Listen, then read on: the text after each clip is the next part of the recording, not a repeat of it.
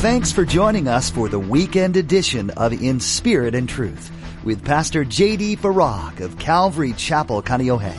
Each Friday and Saturday here on In Spirit and Truth, Pastor J.D. gives a Mideast prophecy update from an Arab perspective as he connects the dots of current events geopolitically with last days prophecies biblically. It is our belief that the next event on God's prophetic clock is the rapture of the Church of Jesus Christ. It is our hope that these Bible prophecy updates will not only ready you and steady you for His return, but that they will also encourage you to share the gospel with others in order that the rapture will not be as a thief in the night. Can you sense the urgency in the last few prophecy updates that Pastor J.D. has shared? This is why J.D. shares the gospel at the close of each and every Mideast prophecy update. Why? Because the time is short, my friends. We need to follow Pastor J.D.'s example. We need to be sharing the good news of Jesus Christ with our friends, family members, and neighbors. Why? Because the time is short. Now, don't forget to stay with us after today's prophecy update to learn how you can become a Facebook friend or watch the weekly prophecy update on YouTube. Now here's Pastor J.D. with today's prophecy update as shared on December 16, 2018. Iran is ready for a dialogue. They're ready for a dialogue? It's more like a monologue. Death to America and death to Israel is the monologue, not a dialogue. They don't want a dialogue with America. They want the destruction of America. Why do they want the destruction of America? Because America has to be out of the way. Because if America is not destroyed, then America can still come to the defense of Israel. So notice it's never death to Israel, then death to America. No, it's first death to America. Then, once there's death to America, then there's death to Israel. And they want a dialogue. Oh, isn't that sweet? But, still quoting, the United States and other Security Council members appear to be more interested in further escalating what he calls anti-Iran hysteria and to demonize Iran. This is what I mean by I had to read it over a few times because, wait. They want to talk, but they're accusing the U.S. and Security Council members of not wanting to talk because they're more interested in anti-Iran rhetoric and hysteria, and they're more interested in demonizing Iran. Okay. I think it's backwards. I think it's the other way around.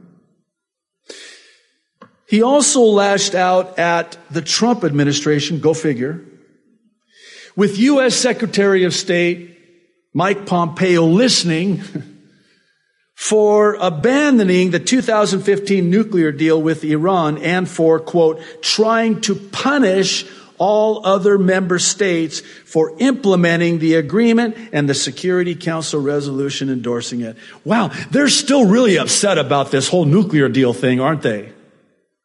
You think?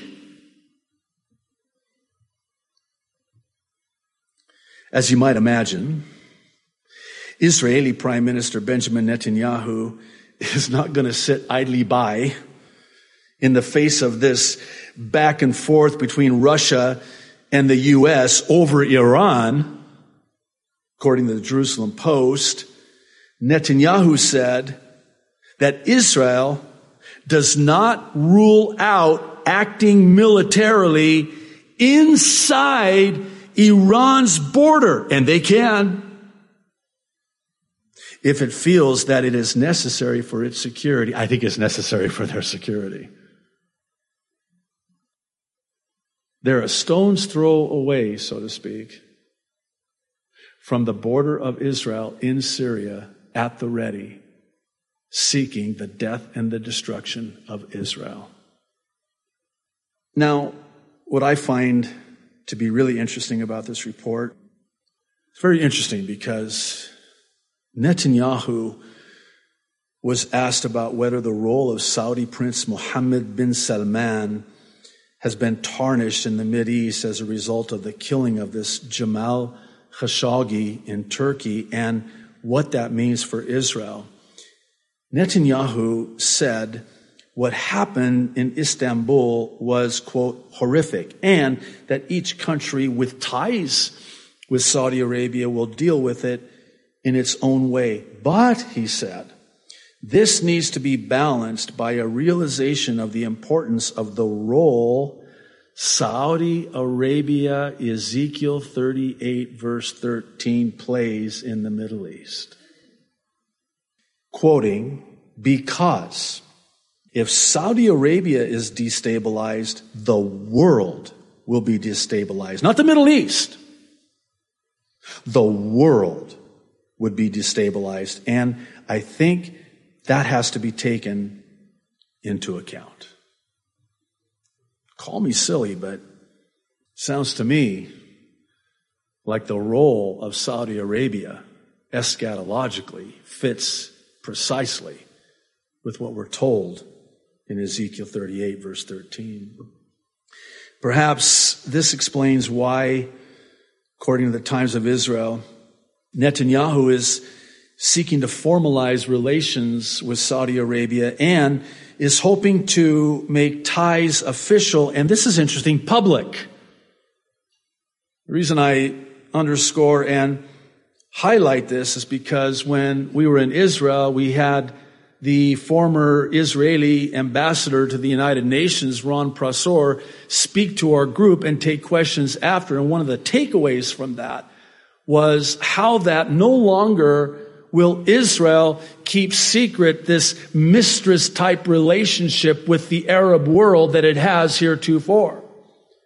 In other words, the Arab countries, these Arab countries like Saudi Arabia, have a very good relationship with Israel, but it's been kind of kept under the radar, not out in the open, like this best-kept secret. And the ambassador shared how that no longer... they're coming out publicly, unashamedly, saying that we have a very good relationship with these Arab countries like Saudi Arabia. You know what? Even 2 years ago, I could not stand up here and talk about what is happening today. This is stunning. This is stunning. And not only are they going public, this is the prime minister we're talking about, Netanyahu, that wants to go public with this, making the ties official and public, and he wants to do so before the next Israeli general election. You know when the next general election is? November of next year. But many in the political establishment believe they will be moved to earlier in the year. We're talking a few months away. The Times went on to say, and I wanted to just include this before we move on, might in some way explain what's happening here in America, but they went on to report that Democrats in Washington were said to have been furious at Netanyahu's defense of the Saudis. I'm just going to leave that one there. Again, we'll maybe address this another time. I don't know if it's possible to overstate the importance of Saudi Arabia's warming relationship with Israel and how it is that it really ties into the bigger prophetic picture.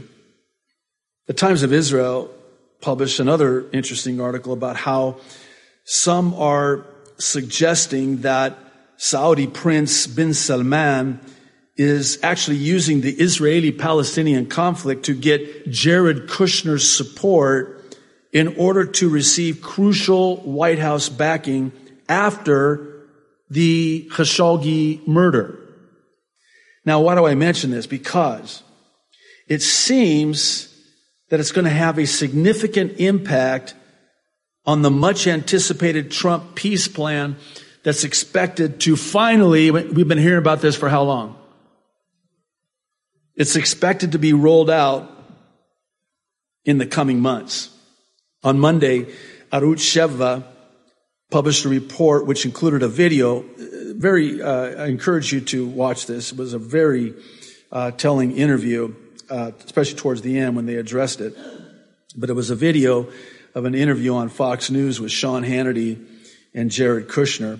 In it, Kushner said that, quote, the Israeli-Palestinian conflict has gone on for way too long, and the much-anticipated Middle East peace plan, dubbed the Deal of the Century, will be released in the next few months. Of course, now the question is, what do you mean by the next few months? Well, here's a quote from Kushner, quoting, "We're hopeful in the next couple of months."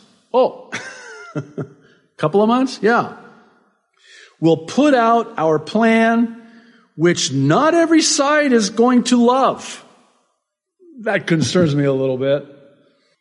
"But there's enough in it and enough reasons why people should take it and move forward." Quite a buildup, you might say. And the clock has been ticking, you might also say. And I'll say it again, and you'll forgive me for repeating it, but to me, it's just a matter of time.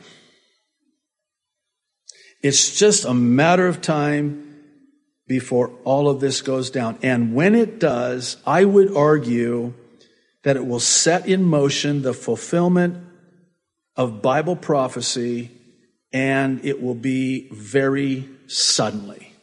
Suddenly, key word. And this is what the Apostle Paul wrote to the Thessalonian church in his first epistle, chapter 5, verse 3. He says this, "At the time, while they are saying two words, peace and security, sudden destruction will come upon them as a woman travailing in labor like birth pains, and they will not escape." Now I ask you, in what context do we most often hear those two words, peace and security? Is it not in the context of a two-state solution, some sort of a peace agreement finally in the Middle East with Jews and Palestinians living side by side in, quote, peace and security? Do you see how all of this ties in? Do you see the intersect, as it were? How all of Bible prophecy intersects and interconnects one with the other in this prophecy puzzle, if you will?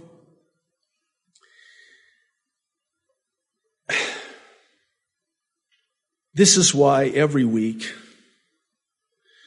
we're going to keep doing these prophecy updates. It's always, I guess, for lack of a better word, humorous to me when I talk with people and they say, "Please don't ever stop doing these prophecy updates." I'm like, "Where are you getting that from?" I have no intention of stopping. They also say never stop sharing the gospel at the end of the prophecy updates, and never stop doing the ABCs of salvation, because people are getting saved. And testimony after testimony keeps pouring in, really on a daily basis, from people to the uttermost parts of the earth that are sharing their stories about how they were equipped to be able to simply share the good news of salvation, the gospel of Jesus Christ. So that's how I want to end today. What is the gospel? The gospel is this: good news, your penalty has been paid. You're free to go. What? I didn't know I had a penalty due. Oh, yeah. And somebody paid it for me? Yeah. Well, just how much did I owe? Oh, it was the death penalty. The death penalty? Yeah. You mean somebody paid my death penalty for me and I'm now free? Yeah. That's what the word gospel means. And that's the good news. That Jesus Christ came to earth, was crucified on that cross, was buried for 3 days, and on the third day he rose again, and he's coming back one day, soon and very soon. That's the gospel. That's the good news. That's the blessed hope.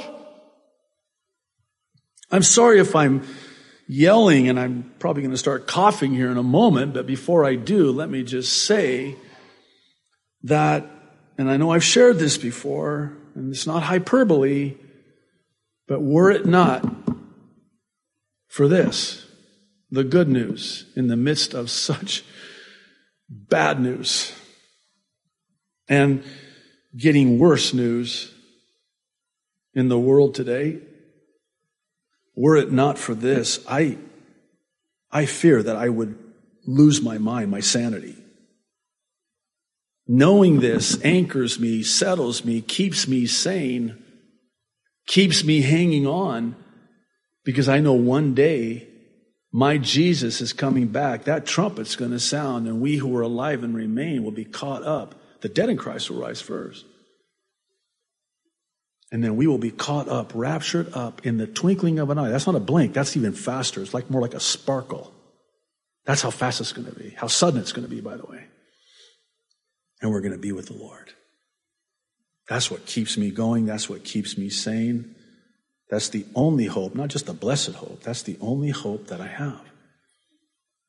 Now, why wouldn't we want to give to everyone an answer of that hope that we have? We have the answer. And wouldn't you agree that people are very discouraged, hopeless, given over to despair? We need to share with them that hope that we have. And that's where the ABCs of salvation come in. It's really a childlike, simple explanation of how to be saved, how to respond to the offer, the free gift of eternal life, not of ourselves, Ephesians 2:8-9. It's the gift of God, not of works, lest any of us should ever boast. The A is for acknowledge or admit that you've sinned, that you're a sinner, and that you need the Savior. Romans 3:10 says, there is no one righteous, not even one. Romans 3:23 says all have sinned. Keyword, all have sinned. Every one of us that was born physically has sinned, which is why we must be born again spiritually to enter the kingdom of God. All have sinned and fallen short of the glory of God. Now here's where the death penalty for that sin is pronounced upon us. Romans 6:23, for the wages of sin is death. The death penalty. We've been sentenced to death because of our sin. But, and here's the good news, the gift of God is eternal life in Christ Jesus our Lord. It's a free gift. He paid for it. You know, at Christmas, we receive gifts. We don't pay for those gifts. If you try to pay for that gift, first of all, you're going to offend the giver. But it's no longer a gift if you pay for it. It ceases to be a gift. But somebody paid for it. Jesus paid in full for it with his blood shed in our stead. The B is for believe in your heart that Jesus Christ is Lord and that God raised him from the dead. This is Romans 10:9 and 10. It says, if you believe in your heart that God raised Jesus from the dead, you will, I like that word will, pretty definite. The jury's not out. You will be saved. And then the C, lastly, very simple, is for call upon the name of the Lord, or as Romans 10, 9 and 10 also says, confess with your mouth. By the way, we just read this and studied this in Philippians, didn't we? Where Paul says that because Jesus humbled himself even to the cross in his death, he was exalted so that the name of Jesus would be above every name. In the book of Acts, we're told the only name whereby we must be saved, that at the name of Jesus, every knee would bow and every tongue will confess that Jesus Christ is Lord. I can't wait. If you confess with your mouth Jesus is Lord and believe in your heart that God raised him from the dead, you will be saved. For it is with your heart that you believe and are justified, and it is with your mouth that you confess and are saved. And then lastly, Romans 10:13 seals the deal, and it's so simple, maybe too simple. All who call upon the name of the Lord will be saved. For me, that was over 36 years ago. Next month, by the way. In fact, I think next month's going to be 37 years. I'll never forget that night when I called upon the name of the Lord. I woke up that next morning. I was a new creation in Jesus Christ. Why? Because I was saved. And I never looked back from that day on, 37 years ago. Thank you, Lord. Again, just saying that word, that English word, thank you, just seems so inadequate. But Lord, you know our hearts. You know the gratitude, the thankfulness that we have in our hearts. Lord, we do thank you. We do love you.